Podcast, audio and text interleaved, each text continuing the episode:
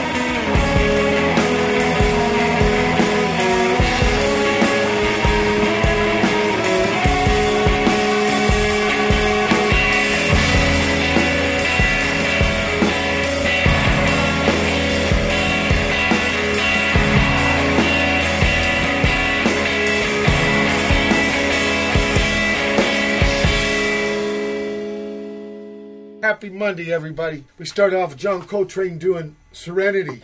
Me and my guests were just having some, some serenity right now. uh, yeah. Brother Matt, you know, we're in Quentin Quarantino mode, so he's at the Love Grotto on Pleasure Point, three miles south of here. But I'm not totally man alone in my pad because of the wonders of those engineers in Estonia with their Skype software. I got Thalia Zedek with me, all the way from Boston. Welcome aboard, Thalia. We heard you. uh, song off your new uh, Proj, E, something called Sunrise. Ah, awesome. Hi, Mike. How's it going? I'm, I'm really fucking honored to have you on the show. I've been a fan of a. In fact, I, I, I remember the first time I saw you play. We shared a bill. You were uh, front lady for a Live Skull. Yeah. And it was in Florida, I think, at in a.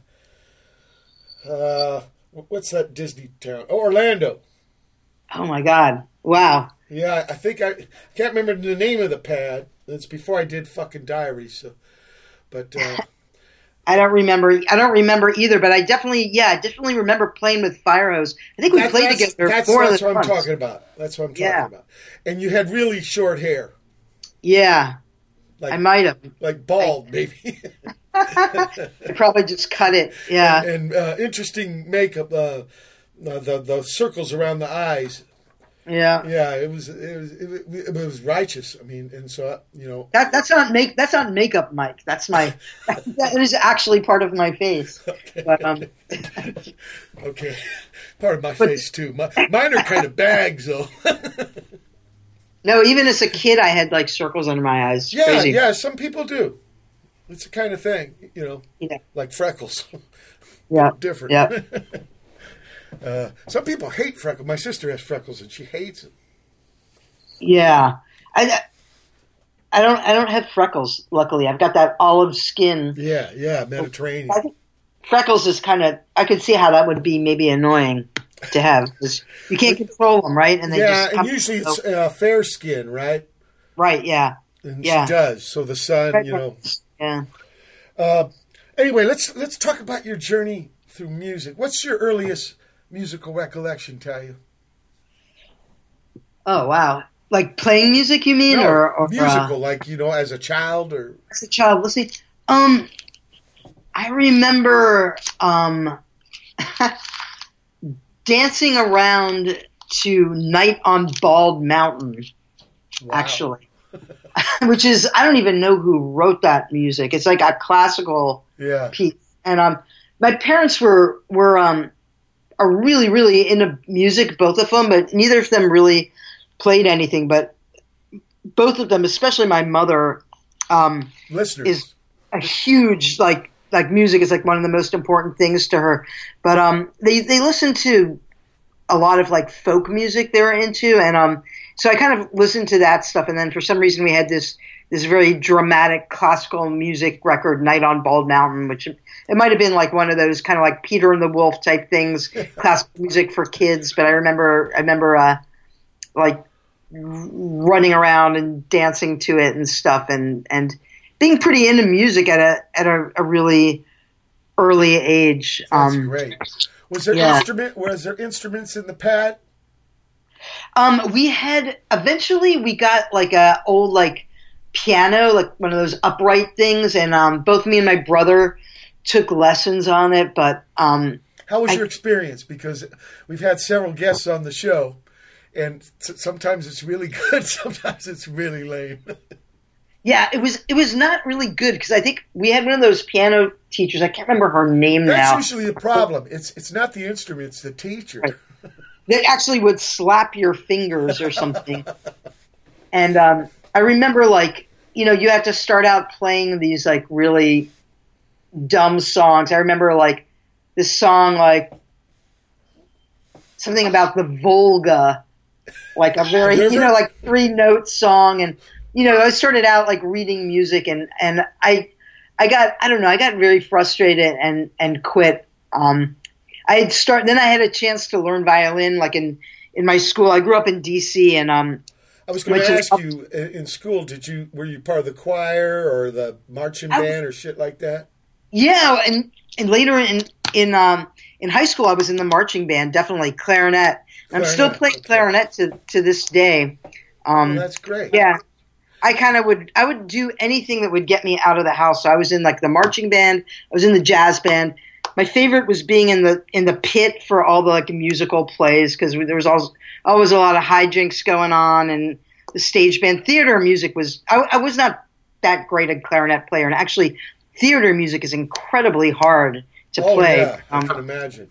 Lots like of I'm, parts. I'm in sharps and flats and all that kind of Right. stuff. But but it was fun, kind of like you know, I don't know. We were we were pretty. I was I was kind of a goof off in high school, so I mean, we would be smoking pot in the pit and you know and getting stoned on the you know riding to all the away games. I, I was pretty into it, pretty pretty into that thing, kind of as a as more. All the people in the band tended to be kind of uh, the renegades and freaks of the school, so it was I kind of felt at home there. Yeah, you learned how to write and read. Yeah, I learned how I learned how to um read music pretty pretty young. Like um, I had like when I was ten, I lived in London for a year. My family lived in London for a year, Yeah. and and um, it was a really strange educational system there. But I ended up. Um, my teacher when I was ten, she was like the music teacher for the whole school, and um, and so I was basically in music class like all day long, which was completely fine with me. And I learned how to play the recorder and and read music. I think I was also in the choir. I mean, I didn't learn hardly anything else, but um, I learned to read music on there, and then and then that's where I kind of discovered the clarinet because an older student came in to kind of show and tell. You know, she had been in our class, and she was like, "Look, Eleanor plays the clarinet," and I kind of fell in love with the sound of that instrument. And so when I got back to the states and was entering junior high, the junior high school had like band class, and I, you know, did the thing where you kind of, you know, rent the clarinet from the the, the local music store, and I Right. got some lessons, and yeah, You know that one of the nicknames in the old days was the licorice stick yeah, I know, I Yeah. know. because they used to be kind of rock star. Artie Shaw, you know. Oh, definitely, it's such a cool instrument. I love it. Like, and for klezmer music and sort of like Oh yeah, some of the Eastern European stuff. I mean, I wish I could play like that, but I, I still it's almost like uh, the sound of a clarinet. punk- kind of a punk thing. That, that that there's a lot of beats per minute with that klezmer stuff. Yeah, I know, I know. I, I'm a big fan. And and, Yeah. and the clarinet where it lives, like the oboe, it cuts through. Yeah, You know where it lives sound wise. Can you remember the first record you bought for yourself? I think the first the first record I I think I remember stealing records from the library, but um, not, not intentionally necessarily, but just kind of like, oh, I really like this. and I have to keep yeah listening to it forever. But um, I think the first record I ever actually like bought for myself, it might have been The Doors' "Absolutely Live." oh yeah, I remember that one. Yeah, a really long time ago, and um, maybe John Mayall too. I was really when I first started playing guitar, I was really into blues. I had like Johnny Winter and uh, Oh, yeah. John Mayall. I remember I had the jazz blues fusion, and it was cool because they would write the chord charts on the back, and you could just play along with it and stuff. So, Right. What about your first gig that you went to? um, first gig I went to, um, it was it might have been it was either Bruce Springsteen or the Kinks at the Capitol Center in in uh, Lansdowne, Maryland, or Lansdowne, Virginia. I no, it was it was Maryland, Maryland. which was uh, it's actually that that place was made famous. I don't know if you ever saw this movie called Rock and Roll Parking Lot. I've heard of it. The Judas Priest gig, and that, that pretty much sums up my high school experience. If you've seen that movie, that's that's kind of. I went to high school in Silver Spring, Maryland. That's, but the go- cool thing was I got into Patti Smith pretty early. I mean, Patti Smith came out pretty early, like in seven, and the Ramones in '76, and um, I guess because New York and DC aren't that far away. Like the Ramones used to play um, a lot at the University of Maryland in College Park, and um, and I had a fake ID very young, and I used to I, I was going to punk clubs like really really young, like in the in the seventies. I was going to the Atlantis, which then came, became the 930 Club, and then now it's a in a different place. I think now the Yeah. Black Cat is kind of near where that was. So I saw a lot of sort of early um, DC punk bands like the Slickee Boys and the deceits and the nurses and stuff like that. And because back then the Maryland driver's license didn't have a photo on it, so it was really easy to get someone's like older older siblings license and go down there. Are you cutting your nails? No, I'm I'm sorry. I'm fidgeting. I'm I'm clicking a ballpoint pen on and off, but I'll stop. okay, that's. it's annoying. I know. The, well, when the, you listen back, you'll know what I mean. I want to play some bands that you were in kind of early, and then we'll talk more about your journey. All right. Okay, this one here, what we were talking about before we started the show, Live Skull.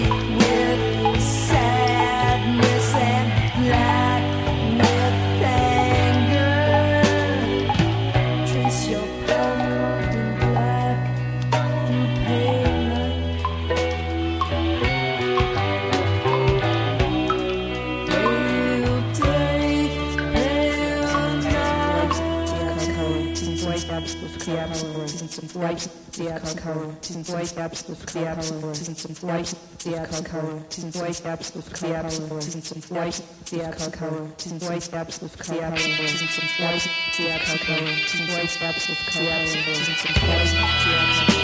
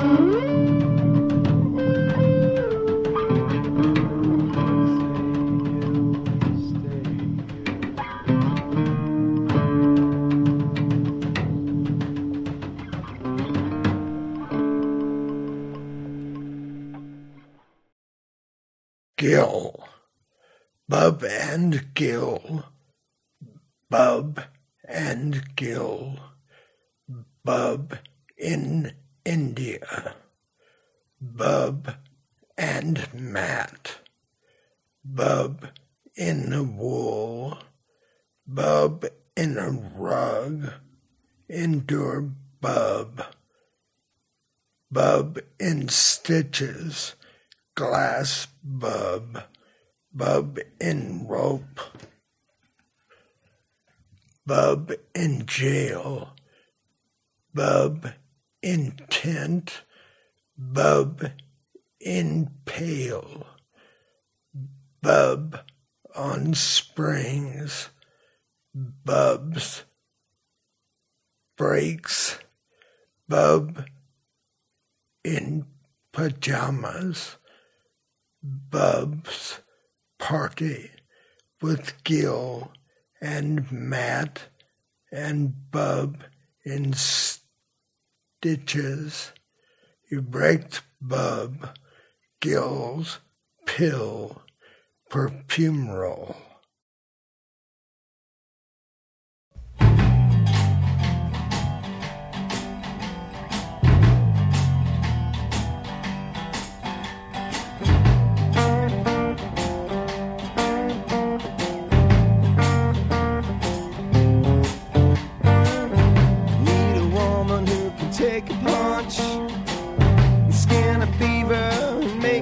sloppy joe. I need a woman who can pitch my tent. I hump my bags and take the deck from home.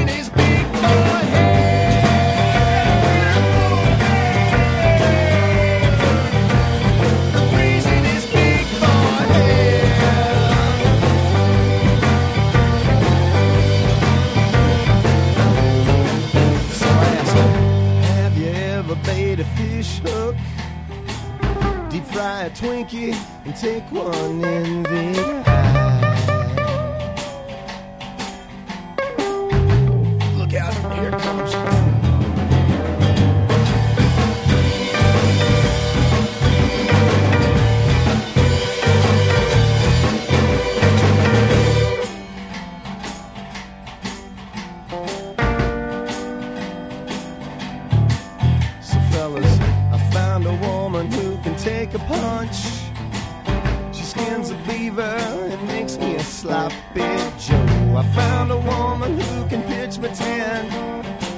She humps my back.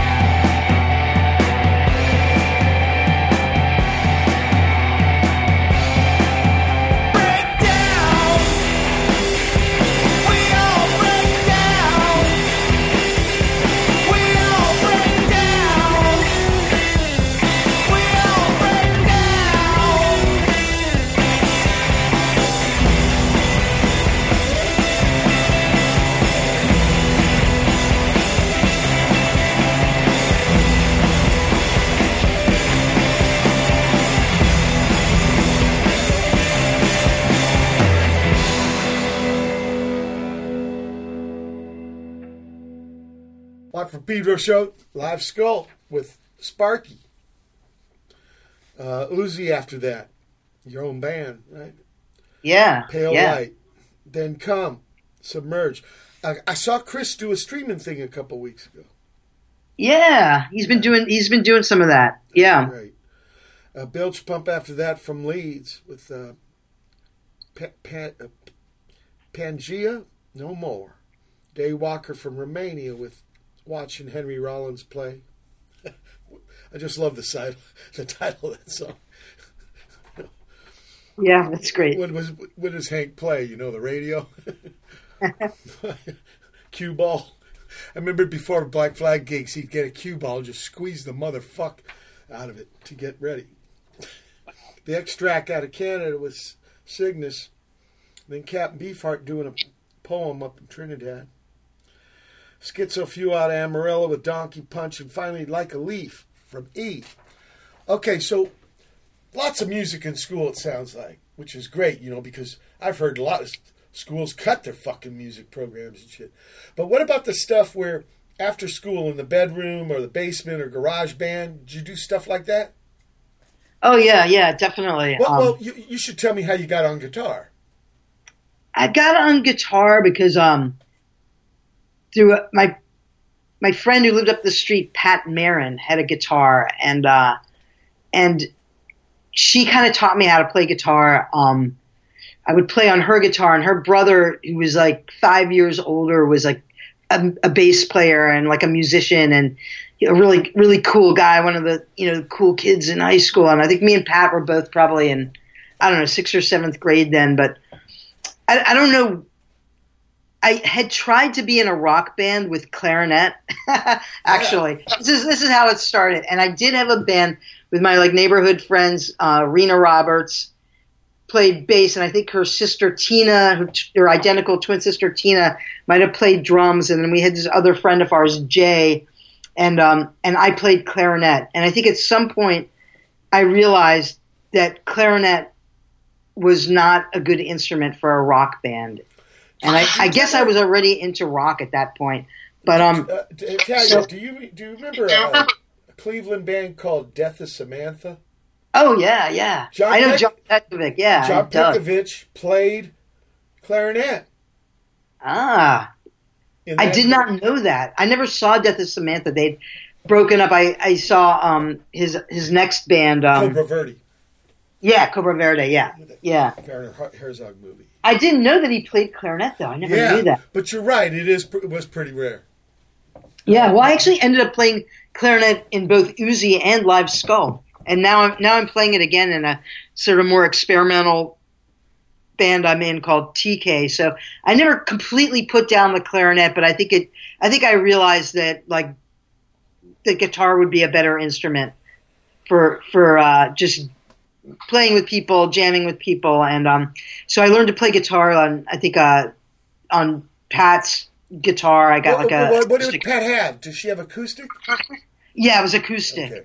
When did you get your first electric guitar? I got my first electric guitar.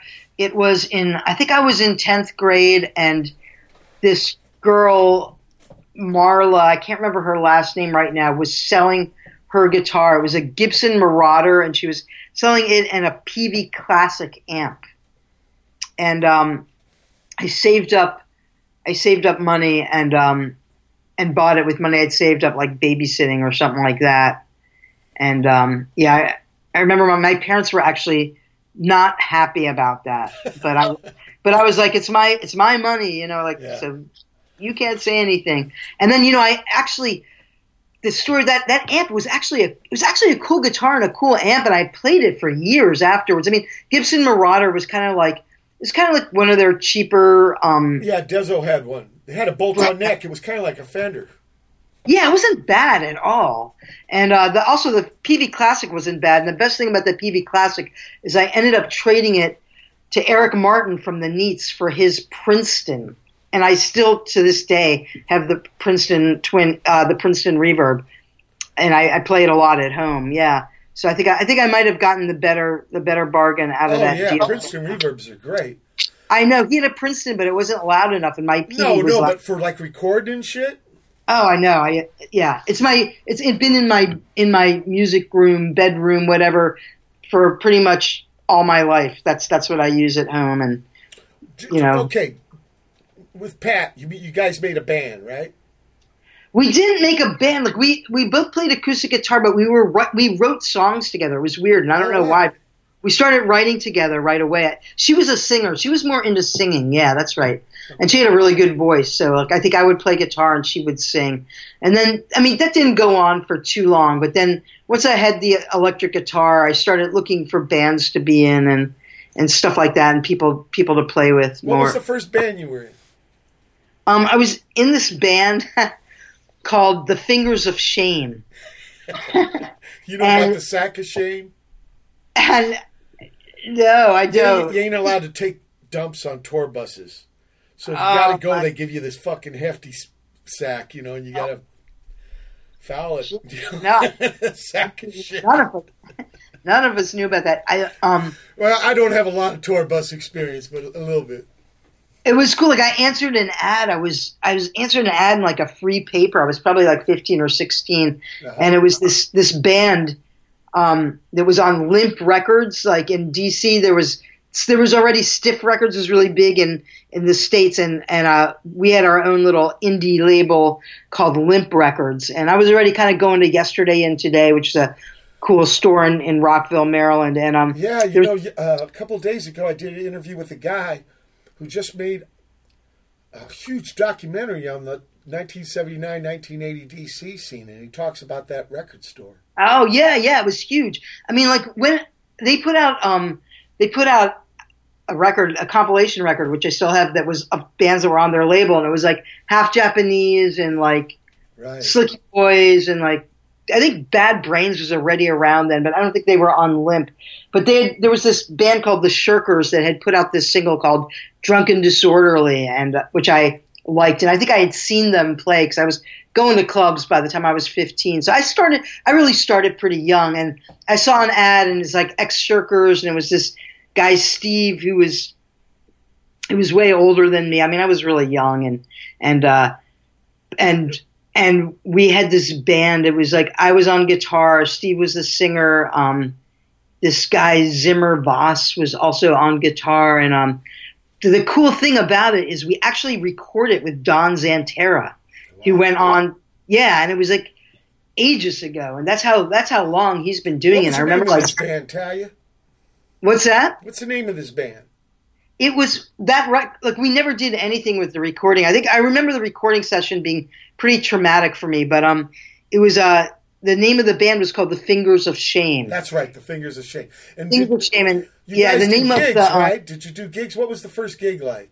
no, we never did a gig. Oh we wow, never did a gig. Yeah, I think we broke up. I can't even really remember why. You know, we might have broken up after that recording, and all the other people in the band were a lot older than me. I wasn't a very good guitar player at that time, and I remember like going into the studio was kind of a rude awakening for me. Yeah, It was yeah, not- yeah. But still, you got like, to do oh, it. It was an experience. Uh, what, what, was, uh, what, what was what's the first band you joined that did a gig? the first band I was in that did a gig was um, a band called White Women, and, and that was I was already in Boston by then, and uh, and uh, yeah, and I, we did a lot of gigs actually. We played with the Bush Tetras a lot, yeah, and but that t- was tell me about the first one because I'm always interested in that. man. It's just terrible, but I don't. I don't know if I remember the first. Okay. gig. That's okay. Jeez, it might have been like. I remember the first time I was on stage really clearly because I remember it was at our high school talent show. Oh wow. With And um, what's that? with the clarinet. No, no, it was we, we were yeah, it was a cover band. We were doing a couple songs. We were doing "Crazy on You" by Heart, Yeah. and I think we were doing uh, maybe "Jumping Jack Flash" or uh, And, and you, and you were playing clarinet or guitar? I was playing guitar then. Okay, okay. Yeah, and I was I was recruited. I had started. I was recruited by some you know high school band. There were a lot of kids who played music in my high school, and and um and so I got rec- recruited to play rhythm guitar in that. And um and I remember being terrified of going on stage. But then when I went on stage, like I actually felt all right. Like I was terrified beforehand, Yeah. and then the minute I actually did it, I was okay. And I remember being so relieved. I, so I, I was like, because I was like, oh god, I'm gonna have stage fright. I'm gonna freak out. I'm gonna like, you know. So, but yeah, it's so weird. I don't remember the first the first gig I did with white women. White it was probably a walk party or something like. Was white women all women? Yes, and we were all women, and we are named after this. It was like this. Because there was a Boston band called the Girls, and they were all dudes. Yeah, we that was about the same time as the girls. Yeah, I saw the girls. They were they were that that that record. Jeffrey, I dare you. Yeah, it's Yeah. such a that is great. The, the Pere Ubu guys put that out, right? Uh, quite possibly because I I, know think so. David Hill, the singer, went on to do a lot of stuff with David Thomas. He was in the Farmers with him and and stuff. That's Yeah, I a great missed- record. I The it. Girls. Steve Stain turned me on to that.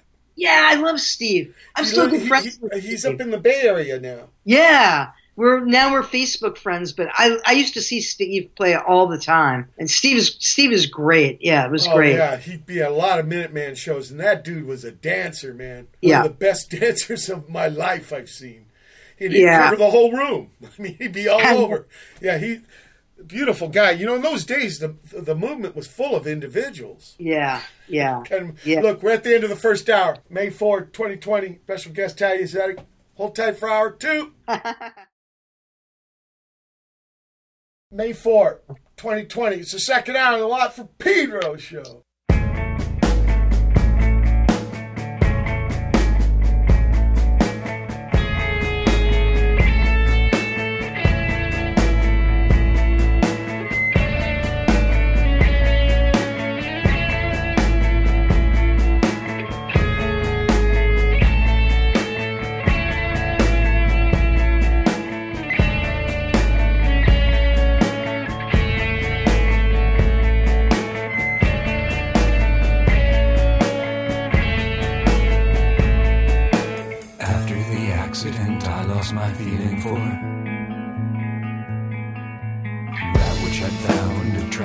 Sexual.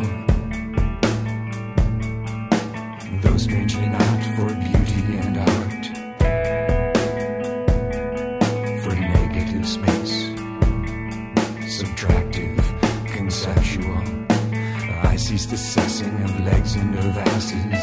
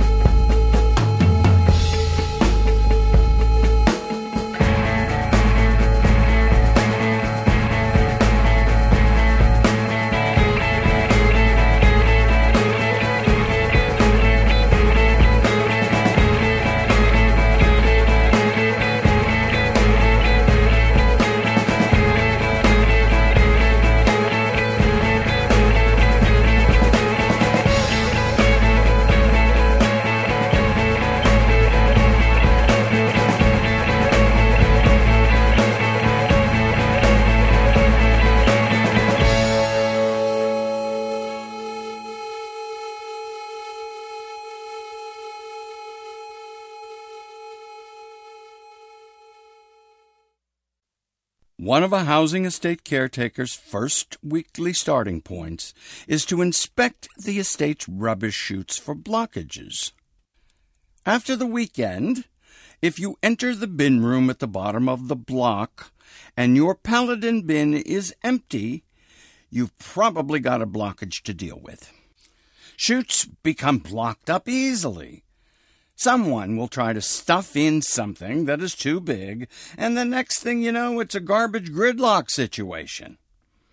This can be solved by trying to poke the source of the blockage with a long pole or by pouring buckets of water down the chute to try to flush it all out. One must be very careful not to stand at the bottom of an open chute, especially while moving the bins around.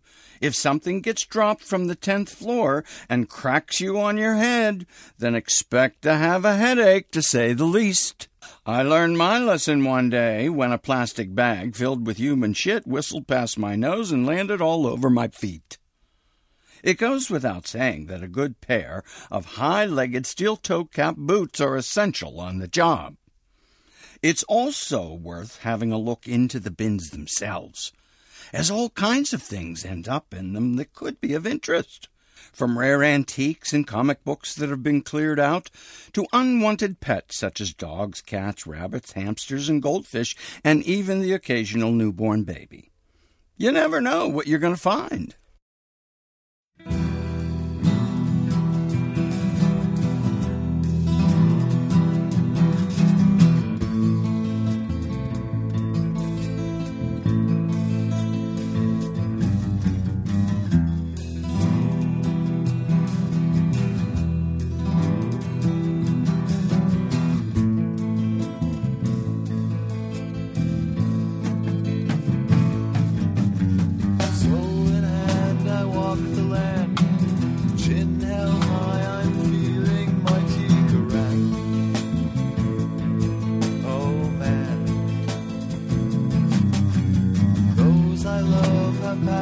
Way, leaving me with nothing left to say. Too late.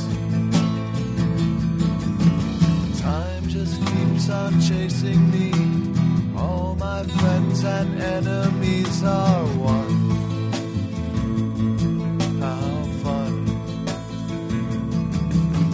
We live our lives with secret fears, counting days and losing track of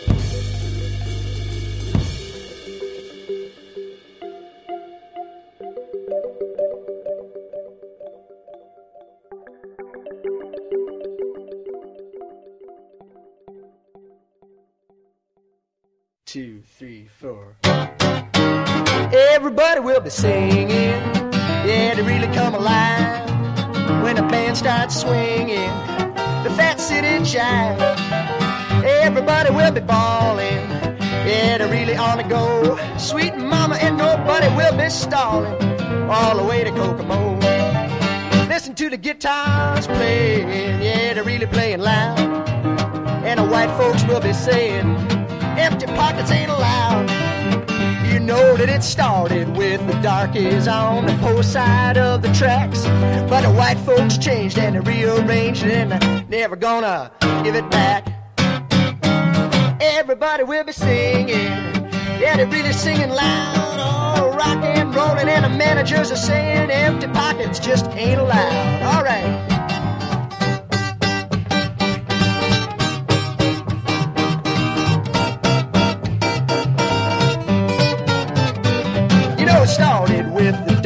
Darkies on the poor side of the tracks. But the white folks changed and they rearranged it and they're never gonna give it back, Jack. Everybody will be singing, yeah, they really come alive when the band starts swinging. To the romping, bumping,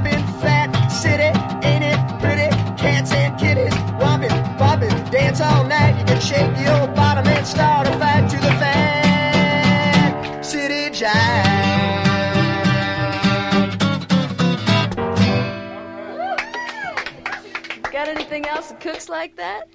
Oh my god. Turn up the heat.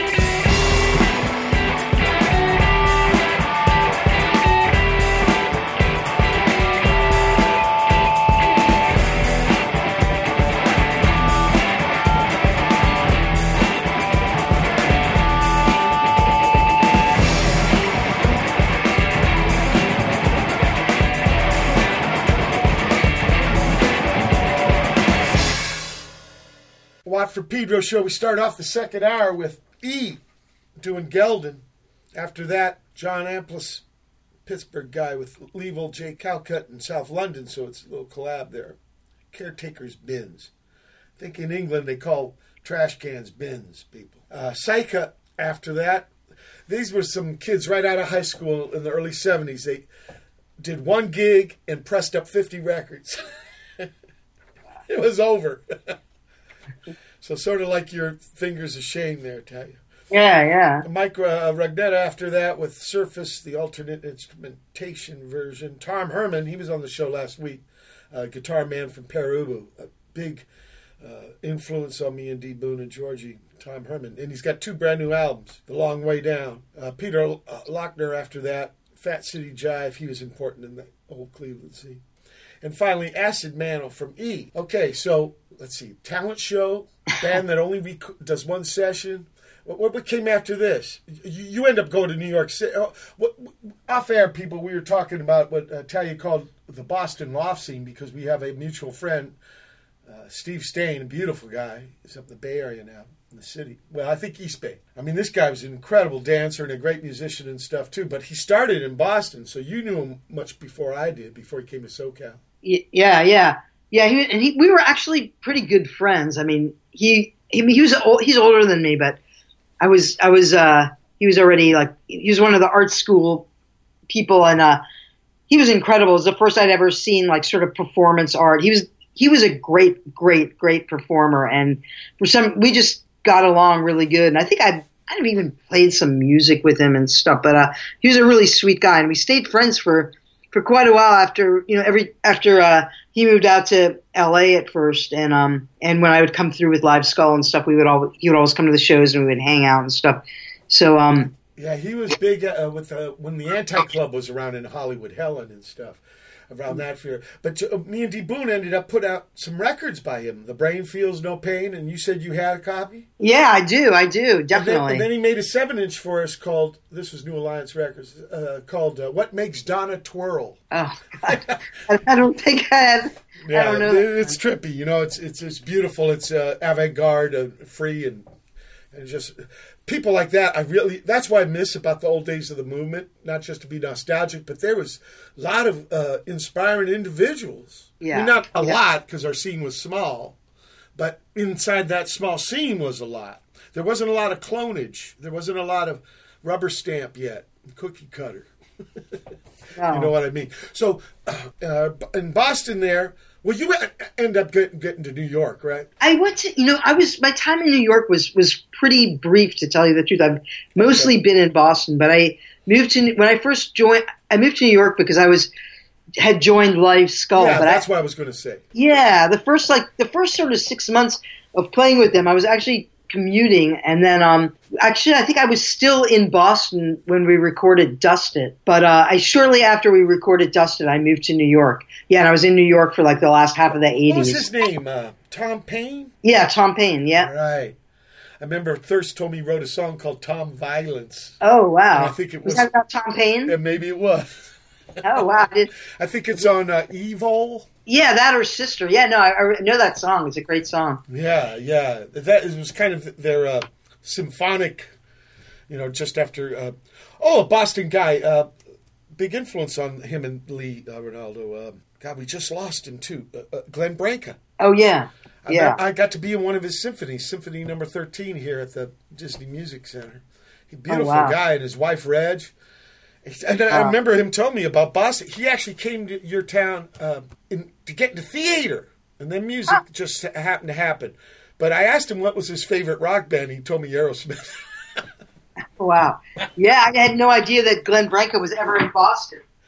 yeah, yeah. He told me he came there to get involved with theater, but it, you know how things happen. You know, he ended up as a music guy. A weird connection between Live Skull and and um and Glenn Branca too is that Live Skull's second bass player Sonda. I don't know if she was in the band when we played with you guys or not, but she had long blonde hair. Yeah, she was at yeah, she was right after her. She's actually Glenn Branca's cousin. Wow. Okay. Yeah. And get- well, get this, there was another band kind of in that scene, Rat at Rat R. And when Yeah, I did Sonda the, was in it, when I did the Hallucination City Symphony 13, he was the conductor, John Meyer, one of the guitar men. Oh wow, okay. And- great guy. I watched him count out every fucking bar. There was four movements. I st- and ver- oh, there was only one drummer, 20 basses, 64 guitars. uh, And I, st- I sat next to the drummer man Virgil, and I watched John the entire. But he, remember Rat Rat R? They were kind of into that Sonic Youth thing too. So uh, y- y- look, look, let me play uh. Caught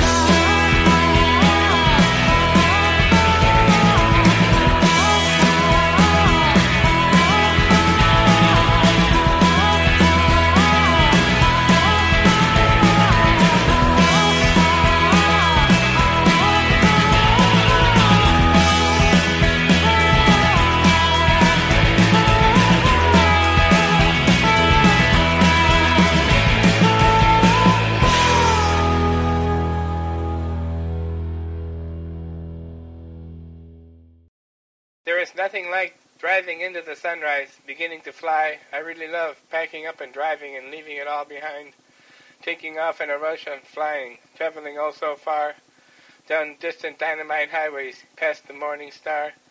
Music is the thing and you line it up. Coffee for a fling and it is there in your cup. And I'm still driving, driving, jamming and viewing things.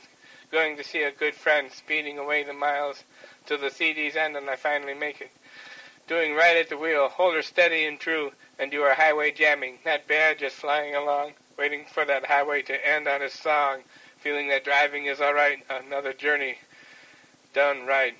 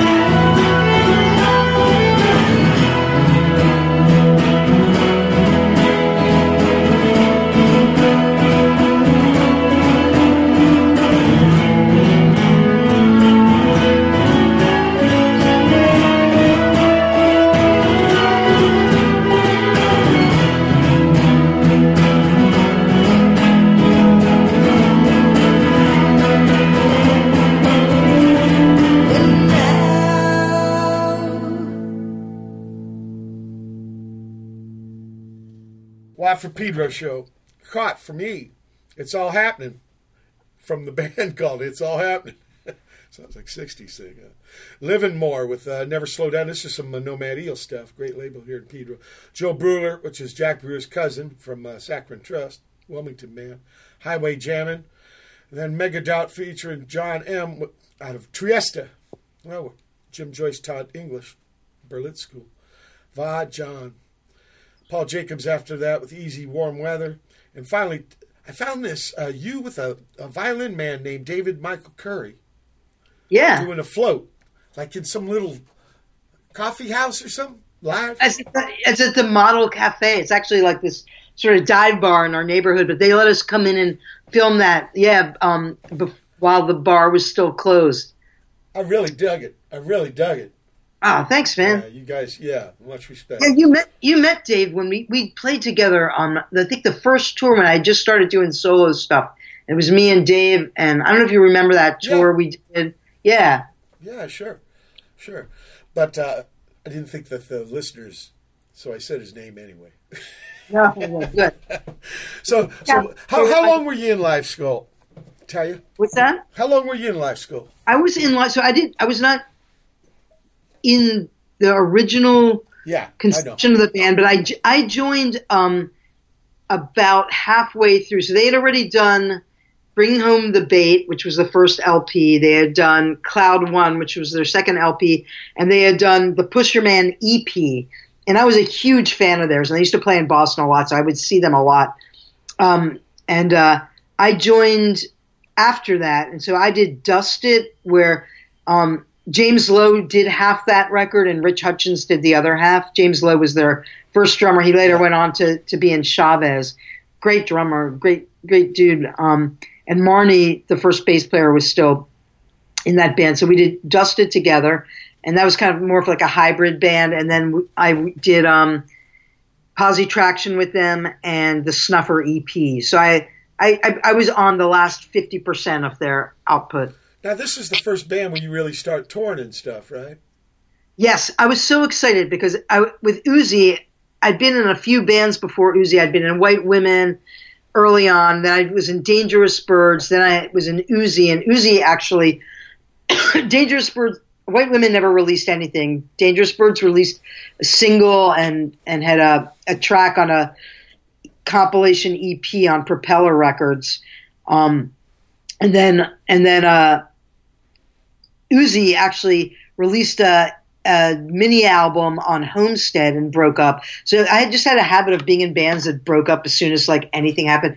And I'd still never been on tour, and I would really, really, really wanted to tour. And um, it was funny because I went to see Live Skull because I always went to leave, see Live Skull, and one of my friends' bands uh, from Propeller Records. Um, who's actually been in LA for a while? This guy Justin Burrell. I don't know if you know him. He had a band called Wild Stares. Oh, Anyway, I they- that band. Yeah, they were opening up for Live Skull, and I was hanging out with um, Wild Stares in the dressing room, and and you know they were sharing the dressing room with Live Skull, and and they heard my name, which is kind of an unusual name, and they were just like, "Wait, are you in this band Uzi?" And it turned out that they had heard the record and were fans of the record, which I didn't know about. But it wasn't. It was. We were on the same label because I think the first the first Live Skull stuff came out in Homestead, so I guess it wasn't it wasn't too weird. But um, they were like, yeah. So they asked me to. I didn't know it then, but I guess they had been thinking about getting a lead singer because because none of them really enjoyed singing. They were all sharing vocal duties at the time, but I guess none of them really wanted to. And uh, and they asked me about Uzi. They said, actually, you know, we just broke up. So that's how I that's how that kind of started out. They actually didn't even know that I played guitar. They they thought I was just a singer in Uzi, and um and they thought I was a young boy too because I had a low voice. They're like, wait. You're a girl and you play guitar, but um. Anyway, That's okay. They're But, the uh, students. They have to learn. We're at the end of the second hour, Thalia. May 4, 2020 edition. Wap Peter Slow, special guest, Thalia Zedek. Hold tight for hour three. May 4, 2020. It's the third hour of the Watt from Pedro show. In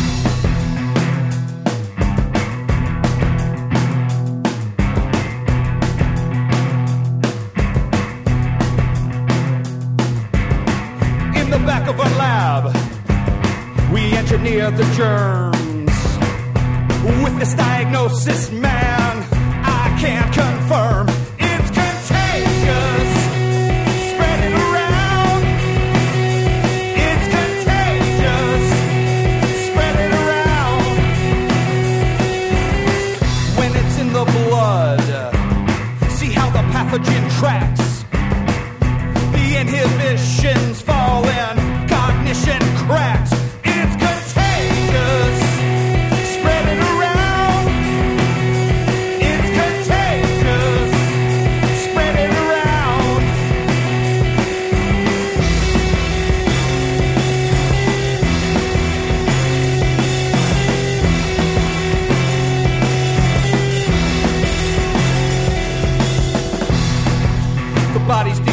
closing, soften up the bones, ideas in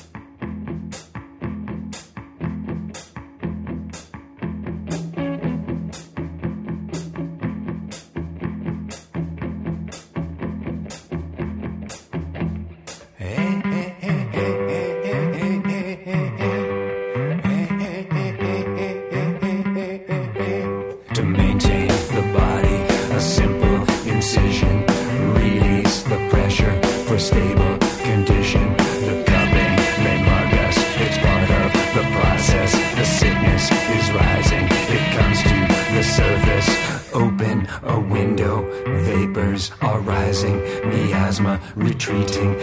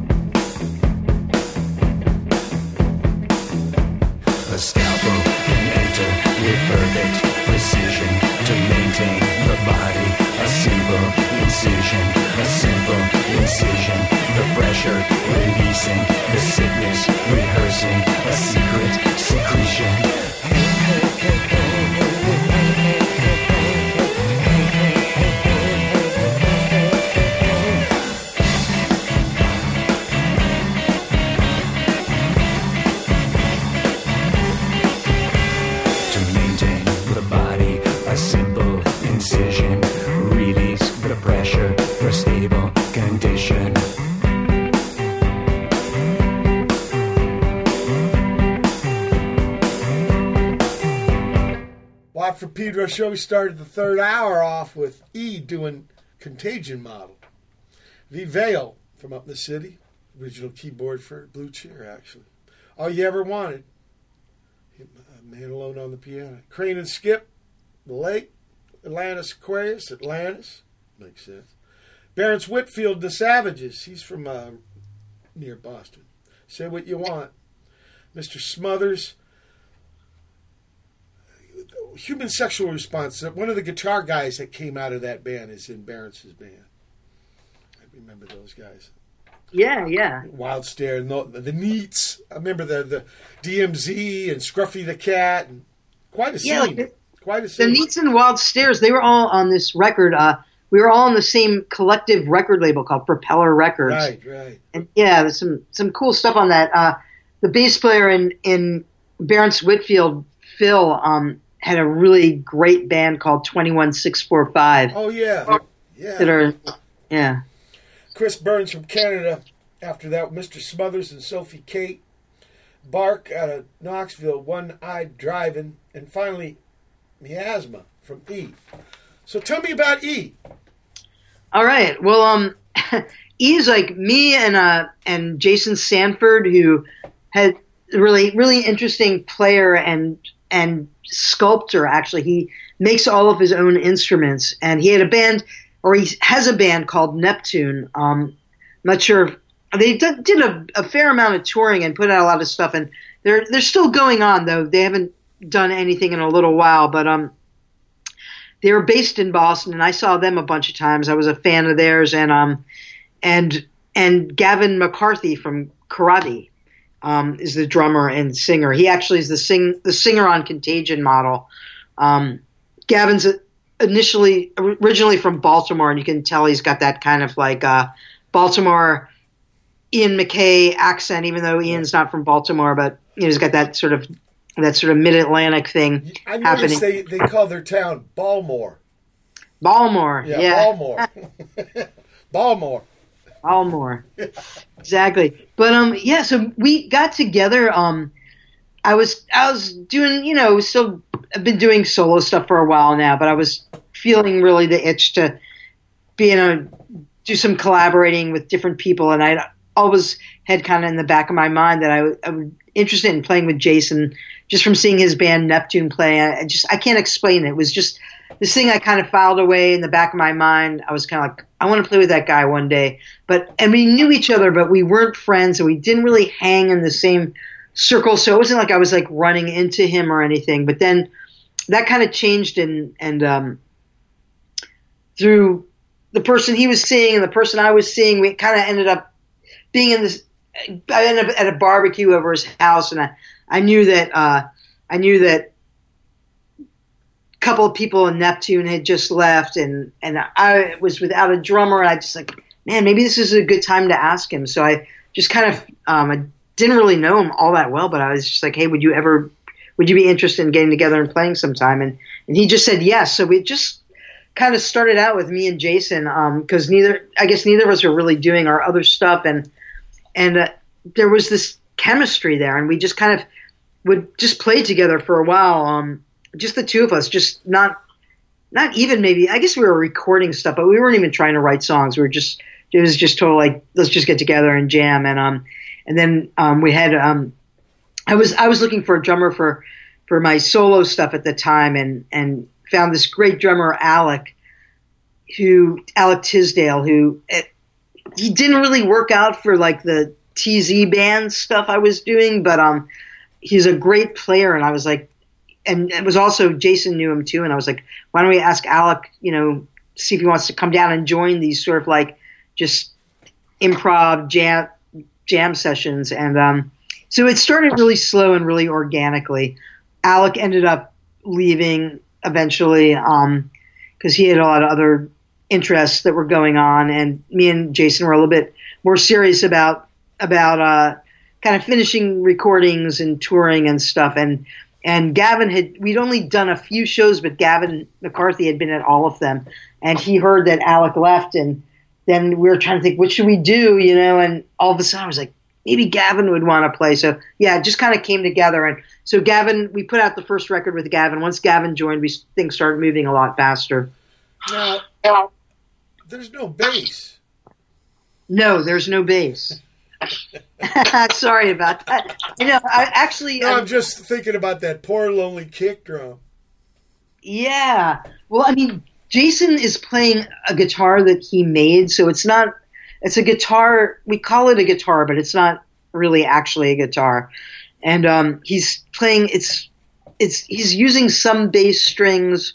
It's in a different tuning. Um, it's got six strings, but um, it's it's definitely not a, a normal guitar, and he's and he can do a lot of lower stuff. Yeah, and you ever hear Charlie Hunter in the city? He plays with a couple bass strings on top. ah, no, I- I- kind of a ja- uh, Nels Cline type of jazz, more fuge than uh, Nels, but yeah, he's got some. Yeah, some guys, yeah, especially since he makes his own stuff. Yeah, yeah, and then he started building. He built this um, call it a stomp box, but it's actually like a saw blade that's like vibrating on contact mic, and it's in this wooden box, and he he can stomp on it, and he can kind of like tune it. So for the first, we reason we called the band E is because all of our songs were in the key of E, and Okay. that was one of the reasons. And he kind yeah, of liked because I was that. thinking there was a '90s thing with some kind of uh, dance drug, right? Some droga, oh, ecstasy, yeah, yeah, MDA ecstasy. or some shit. MDMA. Yeah, ecstasy. Yeah. I didn't even think of that. Yeah, everyone used to call it E. Um, that is not what we named the band. Yeah, good, good, good. I want to Yeah. play uh, Apiaries here.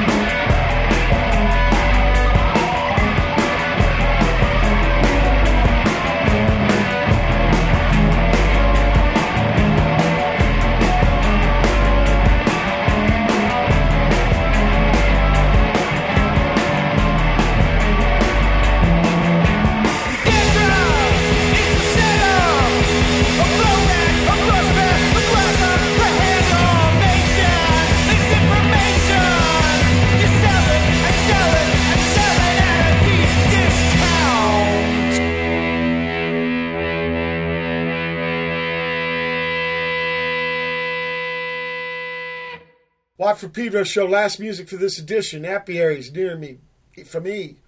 Uh, Brendan Eder ensemble with Lullaby for Adults. He was on the show last week. Uh, yeah, he writes out uh, music for strings and horns and shit. Uh, Mold Omen. That's Balmore Band. Detail. D letter and then T A I L, of course. John, uh, anybody from John Waterstown. Although he, he uh, Summers, I think he. Oh, Cape Cod. Yeah, he's. Andre Vida Mada out of Berlin, San Ardo, riding with Randy. And some dude just gave me this CD at a gig, so I can, so maybe SoCal. Blank tapes, look at the light. Finally, drop dead for me. What's the next plan? Well, let's first tell people, uh, tell you where they can find you on the internet. All right. Well, they can. Uh, they can. We're. He's got a Facebook page. We got a, a Bandcamp page, uh, which is uh, a band called E. Dot bandcamp.com. We are not able to use simply the name E on either Facebook or Bandcamp because it's just. It turned out that I think one of the things Jason liked about calling the band E, also in addition to because all our our first record, all the songs were in E, was uh was that it's impossible to Google. So it's impossible to Google us. But you- you can find us if you look You for get a lot band. of results. Yeah, put, yeah. Put, put uh, Thalia Z E D E K in the search bu- uh, bubble, people, because she'll come up. She's got lots of stuff, and and uh, I I love what you're doing. I can't wait when you get your next thing going or your TZ thing or whatever. Please come back on. The, but one thing I want to ask: if you you you meet younger musicians, do, do they ever ask you for advice? If they do, what what do you tell them? Um, you know, actually, they I, I have not been asked for that much advice. Okay, advice. Watt's going to ask you. Okay. What advice would you have about the music racket? I mean, I guess I guess there is some advice that I or when when I hear people sometimes, especially in, in this time, because this is this is a very very difficult time for musicians, as you know. I mean, like everyone's tours have been canceled. Everyone's like, will I ever be able to play out again? And Yeah, because I I, I, I try to use that postpone word. Uh, yeah, yeah, I'm postponed. Yeah, we're we're postponed. I mean, I try I try not to get too depressed about it. I we, I we had to postpone a bunch of touring. I, this whole summer I was supposed to be touring, but it'll it'll come back eventually for sure. It'll come back eventually. But um, I think one thing advice I give is that everything comes in cycles, and you just gotta like you can't let your what things will be up. It's a rocky ride being a fucking musician, and things will go up, they'll come down. You just gotta you gotta stick with it through the down times because they're not gonna last, and the up times also aren't gonna last. So it's just really about perseverance and kind of thinking, you know, being honest with yourself about why you're doing it, kind of managing your expectations, and you know, and and not letting yourself get too bummed out. I mean, you know, some people realize, hey, this isn't really what I what I want to do, and and they do other things, and I I totally have much respect for people like that too. I'm but I'm kind of like a I'm very single minded kind of person. I don't think it's necessarily a good thing, but I think you know if you've been doing music for a long time, some of us it's just like this is what we do. We we don't really want and we we couldn't really live doing anything else, you know. Even though we can make money doing other things, it's like something that we need to do. And you know, you just got to. It's w- wavy, and you got to ride out the waves. That's great advice. I, I, I can totally relate to it. Yeah. It's been a huge honor for me having you on the show. Thank you so much, Thalia. Truly. It's been great, Mike. It's been really fun. Okay. Good luck to you. Thank like you so I said, much. with the new stuff, bring it on. We'll talk about it, okay? Because interesting. Very your musical journey is very interesting. All right. Okay, Thank people. May 4, 2020 edition. Wap Peter, so keep your powder dry.